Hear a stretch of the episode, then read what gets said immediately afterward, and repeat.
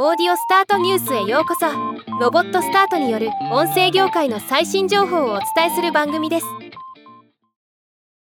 インターネットラジオプラットフォームのオーディシーが広告収入の減少により20億ドル近い負債を抱えており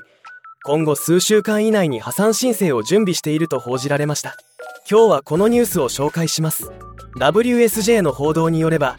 Audacy は数週間以内に開始される連邦破産法第11条適用手続きのための資金提供について債権者と合意に達したとのこと。債権者はこの破産手続きに資金を提供し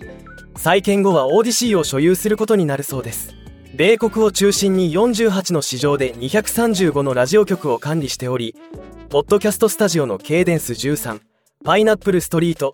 2400Sports なども所有しており音声業界への影響はかなりあると考えられます。また続報あればお伝えしていきます。ではまた。